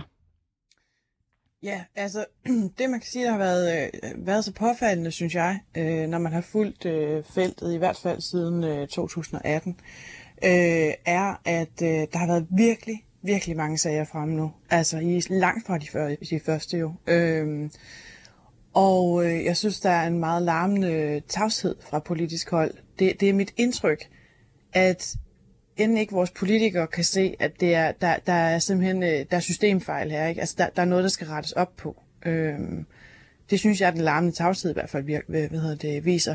Jeg undrer mig over, at der ikke er flere, der er i alarmberedskab. Nu er Gud og siger, Gud, øh, det vidste vi ikke, eller vi ved det godt, lad os gøre noget ved det. Øh, hvad hedder det? Den, den reaktion får du ikke. Mm. Øhm, og du, det synes jeg er påfaldende. Du kalder det øh, larmende øh, tavshed, og du nævner også, at de sager, vi har afdækket, hvor vi har kunne berette om øh, grove øh, lovovertrædelser og øh, hvad der ligner sådan mere eller mindre systematiske øh, svigt i den her behandling, langt fra i de første sager. Hvor er det, vi har set, øh, eller hvor du har lagt mærke til sagerne øh, tidligere også, øh, Camilla? Øhm, senest har vi jo øh, Tornby Kommune, øh, hvor øh, en øh, børnesagkyndig, eller øh, hvad hedder det, en, en konsulent, de i hvert fald havde hyret ind til at begå øh, forældrekompetenceundersøgelser, øh, Michael Adam Gul, øh, havde stedet og lavet nogle, øh, nogle øh, sager, som han jo stort set havde opdigtet i flere tilfælde. Der var mange elementer, der bare var blevet kopieret fra en sag øh, til en anden sag, beskrivelser af forældre og sådan noget. Øh, du har også haft en øh, sag på, øh, på Frederiksberg øh, med Jeanette Strauss, øh, hvad hedder det, som har fået øh, fjernet sin øh, datter i mange år, øh, hvad hedder det, på et meget forkert grundlag, øh, som senere blev kendt øh, ulovligt. Øh, og der er altså gået mange år mellem, at mor og datter, de, øh, hvor mor og datter, de ikke har boet sammen. Øh, og så til de rent faktisk får omgjort det, så de kan bo sammen igen. Mm. Øhm. Og det minder jo øh, unægteligt om, øh, om mange af de øh, ting, som vi kan berette om i vores afdækning af, af, af de svigt, der har været i Langland øh, Kommune. Og Camilla Dotia Bundgaard, du skriver i dit øh, opslag, at øh, en af grundene til, at de her sager bliver ved med at dukke op, det er fordi, at danskerne tror, at det her sker for underklassen. Øhm, er den fortsatte mangel på handling på det her område simpelthen et spørgsmål om klasse? Ja, Altså det, det mener jeg oprigtigt. Øh, jeg synes, ja nu er jeg, som du selv øh, sagde, altså, øh, hvad hedder det, kommenteret på samfundstendenser, i hvert fald i en 11-12 år. Øh, og jeg synes, det er så påfaldende, at, øh, at det er tit, når middelklassen går i gang, øh, går på gaden, skriver kronikker osv., så, så sker der noget på et område. Men når det går ud over underklassen, så sker der sgu meget sjældent noget. Så er der nogle få, der er forarvet hist og pist yderste venstrefløj, den liberale del af højrefløjen. Men, men det er først, når middelklassen for alvor går i gang, det er først, når de for alvor bliver ramt, at der sker noget. Og jeg er ret overbevist om her også, at, øh, at det er et klassespørgsmål. Øhm, jeg synes ofte, jeg møder den her øh, bemærkning, øh, der hedder noget i retning af, øh, jamen, hvad vil du ellers have, vi skal gøre? Eller, øh, der, altså, hvad skal man sige, hvad, der, der er nogle mennesker her, der ikke kan finde ud af det. Øh, dem er vi jo nødt til at gå ind og regulere øh, gå ind og gøre noget for, eller hvordan man nu vil formulere det. Øhm, det der, der er mit indtryk, og det er kun mit indtryk, jeg har jo ikke lavet en, en større undersøgelse af feltet, vel? Men mit indtryk er helt klart, at, øh, at de fleste middelklassefamilier familier har indtryk af, at det her det er noget, der sker for dem der, der går hen til kommunen. Øh, sjovt er det så, at øh, hvis du er en del af større øh, fællesskaber på Facebook efterhånden, eller hvis du bare omgås i min øh, hvide middelklasse, veluddannede omgangskreds, så er der faktisk flere og flere, der oplever det at blive underrettet. Okay. Øhm, og der er jo langt fra en underretning til en tvangsfjernelse, men, men det, det er påfaldende, hvor, hvor nemt der bliver underrettet nu om stunder. Øhm, og jeg tror, det bliver noget af det, der kommer til at gøre, at, øh, at der er en middelklasse, der begynder at reagere. For der sidder i hvert fald en middelklasse nu, øh, som oplever mere og mere at blive underrettet bag deres ryg. Øh, grunden til, at de gør det, kan jeg nok også godt øh, øh, udlægge for jer, og det er simpelthen fordi, at øh, der findes jo lovgivning, der gør, at du kommer op til et år i fængsel, øh, hvis du som fagperson i det offentlige, øh, hvad hedder det, hvis du overser noget, som så senere viser sig at være misrygt. Så der, der, er jo en, der er jo en incitamentstruktur på, på plads, som er uhensigtsmæssig. Du bliver simpelthen straffet, hvis du ikke opdager noget, som senere viser sig at være misrygt. Hvorimod, hvis du opdager for meget, om man så må sige, hvis du går for langt, hvis man gør som i, i sagerne her i Langeland Kommune, øh, og øh, hvad hedder det, øh, og simpelthen begår, begår lovbrud, øh, ikke partssøger, og øh, ikke får dokumenteret det, du skal dokumentere, øh, og alt det, hvad I ellers har fået, øh, hvad hedder det, øh, fundet frem her, øh, jamen så, bliver du, så har jeg ikke hørt om, at du bliver straffet. Jo, en gang bliver du fyret, så er der en enkelt øh, direktør, der bliver fyret for området. Så men, du siger men jeg egentlig i det her interview, øh, Camilla Dottir øh, Bundgaard, at du mener, at opfattelsen øh, er, at det her det mest øh, sker for en bestemt øh, social klasse, men at det er fejlagtigt. I virkeligheden kan det ramme øh, alle. Hvad mener du, at der skulle til for, at det her område bliver ændret, øh, eller prioriteret måske endda bare? Øhm, ja, øhm, altså man kan sige, at området er jo egentlig prioriteret, men, men sjovt nok, så bruger man jo netop rigtig, rigtig mange ressourcer på hele tiden at, øhm, at kontrollere øh, børn fra de bliver født, og så til de går ud af folkeskolen, eller måske sågar gymnasiet. Ikke? Altså, øh, vores pædagoger skal hele tiden øh, lave øh, trivselsvurderinger af dem, sprogvurderinger af dem. Altså, der, der er hele det her kontrolregime i gang. Selvom der behøver ikke være en bekymring for dit barn. Det er simpelthen bare hele tiden en vurdering af, er du nu også i trivsel? Er du nu også i trivsel? Har du nu udviklet dig ifølge din mailepæl? Har du nu udviklet, udviklet dig ifølge det, du skal øh, rent sprogligt i forhold til din alder osv.? Så, så der ligger rigtig, rigtig, rigtig mange ressourcer. Øh, og, og en stor tro på det, der hedder tidlig opsporing, øh, som er meget, meget ressourcekrævende, hvilket betyder, at vi faktisk screener øh, alle børn i Danmark for alting. Øh, så ressourcerne er der. Men sjovt nok øh, er der jo det her skisma mellem, at Øhm, vi har på den ene side mennesker, der er hele tiden er i medierne øh, og fortæller, at de simpelthen de prøver at råbe kommunen op, og de kan ikke få de ressourcer ud af kommunen, de har behov for til deres børn, der har autisme, ADHD, har brug for en fysioterapeut, sådan noget der. På den anden side, så har vi familier, som oplever, at de egentlig synes, at det gik meget godt med deres barn, at de har styr på det, og de har blik for deres børn, som så pludselig oplever at blive underrettet. Ikke? Mm. Øhm, i et ja. øhm, Facebook-opslag, øh, der giver du også udtryk for, at vi i Danmark på sin vis legitimerer lovbrud i tvangsfjernelsessager øh, ved at sige, at det er jo også sundt for børnene, øh, det her. Vi, vi gør jo det her for at redde børnene et eller andet sted. Og det mener du er en stråmand. Prøv lige at uddybe det. Ja, men det er det al den stund, at der er jo ikke nogen her, der ikke vil børnene det godt. Der er jo ikke nogen, der, der er dem, der har været ude og sige, hør en gang, vi skal overholde loven. Og det gælder alle kommuner, og der bliver simpelthen nødt til at være en sanktionsmulighed, når man ikke overholder loven det er jo ikke det samme som at sige, jeg er ligeglad med børn, og de skulle bare være blevet hjemme ved deres forældre. Jeg aner jo ikke, hvad der er op og ned i den enkelte sag, for jeg er ikke børnesagkyndig, og det er der heller ikke andre, der er, der kommenterer i medierne. Men at sige, at kommuner skal overholde loven, det er jo også for børnenes skyld. Og det, det er jo både for forældrene og for børnenes skyld, og fordi, at det er sådan, vi opfører os i vores land. Altså, vi overholder loven. Øh, og det gør vi med god grund. Øh, så det er så påfaldende, at, at øh, ja, ja, men hellere en, en underretning for meget end en for lidt har vi en socialminister, der siger, jamen til hvilket system og med hvilke konsekvenser. Det er jo voldsomt stressende at få en underretning. Øh, og det, er jo, det går jo netop også ud over børnene at få en underretning, fordi forældrene bliver usikre på deres egne forældreevner. De bliver bange for, hvad der nu skal ske. De bliver bange, fordi der netop sidder en kommune med det vildeste håndtag i hele landet øh, som hedder, jeg kan tage dine børn fra dig. Altså personligt vil jeg hellere give begge mine ben væk, end mine drenge. Altså, intet sekund. Det er lige for at sige, hvis ikke det var for min drenges skyld, må de jo hellere bare skyde mig på stedet, end at tage mine drenge fra mig. Ikke? Øhm, så det er meget, meget voldsomt greb, og det er altså øh, psykologer og socialrådgiver og sådan noget, der sidder og afgør det her. Og så ja, så har de måske nok en jurist øh, tilknyttet, men det er jo påfaldende, at så vildt et greb ikke inkluderer en egentlig juridisk proces, hvor der er jurister til stede på begge sider af bordet, for eksempel. Mener og, du, og man skal gentænke her, hele den her øh, proces, Camilla til øh, Bundgaard? Du siger, at det er jo i høj grad sagsbehandlere, øh, som, som sidder med det her, måske en enkelt jurist øh, øh, tilknyttet. Øh, hvordan skulle det ellers være?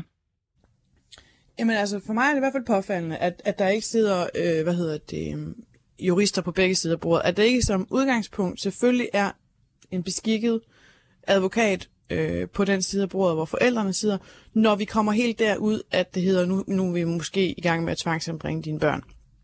der kan du simpelthen ikke forvente, at de her mennesker i den pressede og stressede situation, og ja, det er jo altså i mange tilfælde også nogen, som har været socialt udsatte på den ene eller anden måde. Det kan være, at de har været syge i en periode, og det kan være, at de har haft et misbrug, og det kan være, jamen det kan være alt muligt, ikke? Øh, og i hvert fald er det en presset situation at sidde i, øh, når du sidder over for nogle mennesker, der har magten til at fjerne dine børn. Øh, så et eller andet sted synes jeg, det er påfaldende, at, øh, hvad hedder det, at der ikke automatisk bliver beskikket en advokat til den side af bordet. Mm. Øh, for eksempel. Øh, noget andet, man skulle tage at gøre, det var, i stedet for at lave en incitamentstruktur, der hedder, du til de øh, hvad hedder, det, offentlige ansatte, du kan komme et år i fængsel, hvis du ikke får øh, hvad hedder det, øh, handlet på en, en bekymring, som så vi, senere viser sig at, og, hvad hedder det, at være afgørende for, at der er et barn, der ud, oplever øh, svigt. Altså, hvad med en incitamentstruktur, der også hedder, jamen, du bliver jo simpelthen, så, altså, hvis vi mener, at vi vil tage den enkelte fagperson så alvorligt, eller man skal sige, at, at det faktisk er den, der kan blive straffet alt efter sine handlinger, og ikke systemet, jamen så bliver vi også nødt til at vende rundt og sige, ved du hvad, hvis du begår lovbrud, så skal du jo også have en eller anden form for straf. Mm. Øhm, Øhm, altså, kan... det, det ligesom, kan I se, den er, den er, den er forvredet, den her incitamentstruktur, mm. ikke? Camilla øhm. Dortea Bundgaard, bare sådan lige et sidste spørgsmål her øh, fra hoften. Øhm, du siger, der er jo ikke særlig mange fra sådan den øvre og middelklassen, som øh, virker til at bruge særlig meget krudt øh, på det her. Det er et klassespørgsmål, siger du også. Øhm, hvorfor går du egentlig op i, i det her? Hvorfor ved du så meget om det, og hvorfor bruger du krudt på at kommentere på det? Øhm, det gør jeg, fordi mit job er, om man så må sige, at, øhm, at bide mig fast i de områder, hvor at, øh, der er nogle voldsomme problemer i vores samfund, og så bliver vi med at kommentere på dem, indtil der er nogen, der hører efter.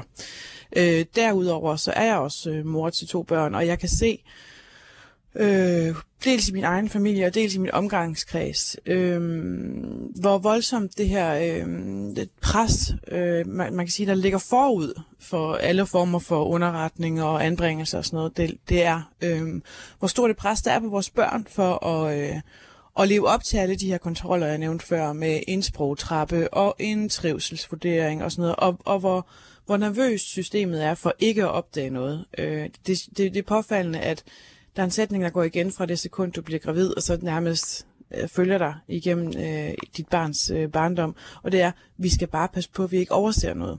Øh, og det vil sige, at der er hele tiden et meget, meget fast blik øh, på børnefamilier nu om stunder.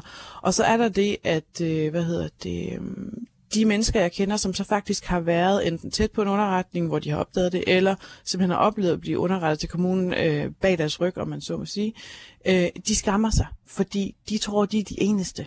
Øh, og derfor er der rigtig mange middelklassefamilier, som, som, som dukker øh, nakken. Og mm. derfor bliver mit job så til gengæld at, øh, at sige højt, hvad der er, der foregår, og hvad jeg, hvad jeg, hvad jeg synes, der, jeg kan se af tendenser, der mm. også ligger forud for, for sådan nogle sager, som, øh, som det, I under, øh, ved det, i øh, beretter om her. Camilla Dotea øh, Bundgaard, mangeårig kommentator på JP, og nu også øh, Politikken. Tusind tak, fordi du har været med her til morgen.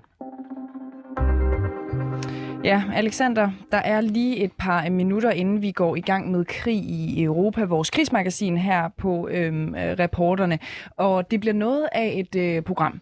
Kan du ikke lige prøve at rise lidt op for os, hvad vores store hovedfokus er her på programmet? Vi kan jo sige så meget, at det handler om fregatter, og det handler om, hvad der er på de her moderne fregatter, og hvad der ikke er Ja, på de her præcis. Så skal det jo handle om, at de fregatter, vi er udstyret med i det danske forsvar, simpelthen er mangelfulde. Vi får gæster ind i den løbet af den næste halve time, der kan sætte øh, det her tema under øh, lup. Øh, vi skal selvfølgelig øh, tale om, hvad det har for konsekvenser, at vi har mangelfulde fregatter. Vi skal også tale noget om, hvordan det egentlig kunne tage sig ud, hvis vi havde den helt optimale fregat. Ikke? Vi skal prøve at tegne en karakteristik af drømmefregatten, øh, øh, hvis vi ser det fra øh, den øh, danske her, det danske forsvar. Til gengæld så var det alt, vi havde øh, til jer for øh, reporterne denne øh, morgen. Øh, din værter, det var Alexander Vils Lorentzen, og jeg selv hedder Cecilie Lange. I øh, producerboksen var Oliver Bernsen. Husk, at hvis du kunne lide det, der lyttede til, så kan du finde alle vores øh, afsnit af reporterne der, hvor du normalt finder din podcast.